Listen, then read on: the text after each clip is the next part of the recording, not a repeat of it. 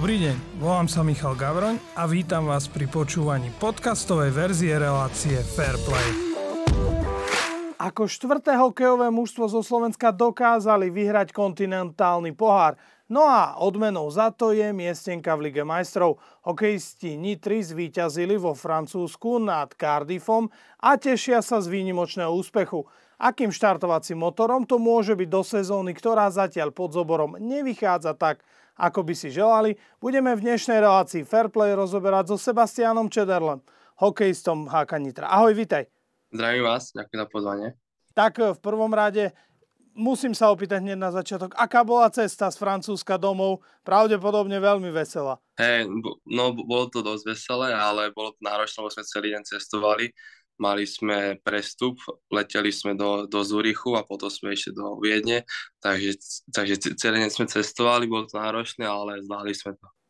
Tak aký bol celý ten turnaj uh, z tvojho pohľadu? Tak prvý zápas sme vyhrali 5-3, tuším, tak to bolo, ale z našej strany to nebol taký dobrý zápas, lebo zase sme robili veľa chýb, zase tá naša druhá tretina že tam to bolo hrozné, ale našťastie sme to do, dokázali že udržať, náš, náš prospech, tak sme potom vyhrali ten zápas. Ale aj tie ostatné zápasy boli náročné, lebo o, sme sa dokázali pokaziť, zas tá druhá, tretia naša povestná je vždy, že je vždy zlá od nás, ale našťastie to bolo vždy pre nás, pre nás ten o, úspech, že sme dokázali vyhrať ten zápas. Čím to je, ty si to už načrtol aj teraz, že tá druhá tretina, aj v lige to častokrát som zaregistroval možno, čím to je? Je to naozaj tým, že, že tá striedačka je možno ďalej, alebo čomu to pripísať? Možno aj to, že aj tá striedačka je ďaleko, ale neviem prečo, že aj sa nám dostáva v sezóne, že ako si povedali, neviem fakt, lebo je to hrozné, že stále tá druhá tretina je taká, že vždy zlá od nás a potom niekedy nás, nás to vie a niekedy nie. Aká bola možno tá konfrontácia e, s mužstvami z rôznych líg? Lebo predsa len je iné hrať doma so Slovanom, e, s Bystricou, so Zvolenom a zrazu iné kúty Európy, možno aj iný hokejový štýl? O, myslím si, že no, ne, niektoré týmy že boli že také, že s nami vyrovnané, ale myslím si, že, že, každá, že každý tým európsky je že fajn, že je, do, je silný, že mali tam aj veľa hráčov z Kanady, z Ameriky, takže sa to dokázalo vyrovnať. Ten eh, finálový duel ste začali fantasticky 3 a po prvej tretine, ale potom veľká dráma nakoniec. Eh, tak aký to bol duel z tvojho pohľadu? No tak zase, no, že akože tá druhá tretina zase to bolo to naše, že sme si dokázali zdramatizovať. Aj ku koncu záveru sme dostali 5-minútový trest a, takže to bolo to 3-2 tuším, takže boli tam nervy na konci, ale zvládli sme to našťastie do víťazného konca. Triumf v akejkoľvek súťaži, všeobecne tri víťazstva po sebe potešia. Môže to byť taká vzprúha aj do zvýšku tej sezóny, ktorá zatiaľ v lige doma nevychádza tak, ako by ste si predstavovali? Hej, dúfam, že áno, že si to prenesieme do ligy, tieto tri víťazstva.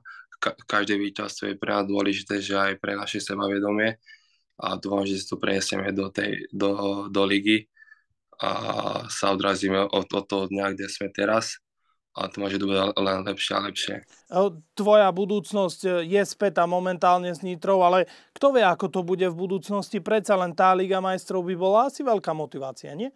Hej, to určite, ale myslím si, že, že sa to zmenilo teraz tou Ligou majstrov, že sa to zrušilo, takže neviem, neviem teraz, že ako to bude, takže neviem fakt. Nitra, aj my, novinári, ale aj fanúšikovia sú zvyknutí, že proste vidieť tie bledomodré dresy vysoko, že v tej sezóne zvyknú končiť medzi poslednými, občas naozaj aj zvíťazia v celej lige a majú titul vo vrecku, ako sa hovorí. Teraz ste na tom chvoste ligovej tabulky takmer úplne. Je to cítiť možno aj v tom klube, že um, tá atmosféra alebo možno aj ten tlak sú trošku nepríjemnejšie? Jasne, no tak od tej Nitry sa očakáva, že veľa, však minulý rok skončili druhý, boli vo finále a teraz sme, teraz sme druhý od konca, takže určite máme ten tlak na nás, že aby sme vyhrávali tie zápasy a teraz je pre nás dôležité, že aby sme sa udržali v, tejto, v tej extralige a budeme bojovať, že aby sme to udržali. Čo by si možno ty chcel aj z tohto turnaja, ktorý ste absolvovali, preniesť možno do tej sezóny, aby to bolo lepšie? Čo možno podľa teba chýba k tomu, aby ste boli v tej tabuľke vyššie? Určite nás, nás treba teraz sú pre, presilovky. Má, máme veľa presilovek z ligy a nevieme na góly, takže myslím, že to nás veľa trápi a aj, aj tá koncovka a to, to myslím, že to je všetko, že keď budeme dávať góly z presilovek, tak budeme úspešní. Teraz vás najbližšie čaká zvolen, tak veľmi náročná skúška po návrate, ale zároveň možno aj ideálna príležitosť sa ešte viac nakopnúť v tej sezóne. Hej, určite áno, musíme si zobrať tie dobré veci z toho turnaja a preniesť sa do, tej, do ligy, do piatku, takže dúfam, že nám to vyjde teba hokejová verejnosť vníma už v podstate od roku 2016, keď si ako 15-ročný získal striebornú medailu na Olympiáde mládeže v Lillehammeri. Vtedy to bolo v takej zaujímavej disciplíne v hokejových individuálnych zručnostiach. Tak darí sa ti možno aj e, niečo z tých šikovných rúk, ktoré si mal vtedy aj teraz prenašať tej lige? Snažíš sa o to? Hej, určite, keď je nejaká tá šanca, že nejak vykučkovať, tak, tak sa mi to zíde vždy, ten skills ale teraz neviem, no je to také, že dosť rýchlejšie, takže nie je tam taký veľký čas na to, na také skills veci. Zaujíma ma to možno aj e, v, z toho hľadiska, že e, teraz sa vo veľkom skúša aj v zámori, aj u nás e, tzv. Michigan, teda gol takým lakrosovým spôsobom spoza brány. Tebe sa už podaril takýto kúsok? Nepodaril, ale skúšal som to raz, keď som o, hral v Čechách za Benátky, tak tam som to raz skúsil, ale nevyšlo mi to. Ale keď, keď, keď budem mať to čas, tak rád by som to vyskúšal a chcel by som taký gol raz. V čom je to také náročné zrealizovať, aby vlastne po tom kroku si vlastne oslavoval gól? Myslím, že, že v tej rýchlosti, že ako sa raz zápas, tak uh, si dá ten puk na tú čepu a potom zakončiť spoza tej brány, tak myslím, že to je také naj, najťažšie aj to, že či ten obránca pôjde po vás alebo nie, tak je, je to fakt ťažké. Navyše ešte aj nájsť nejaké voľné miesto pri brankároch, ktorí sa snažia strážiť si tú žrť? Hej, no presne určite. Treba nájsť to voľné miesto okolo hlavy alebo aj okolo nôh, dole sa to dá. Takže dá sa to.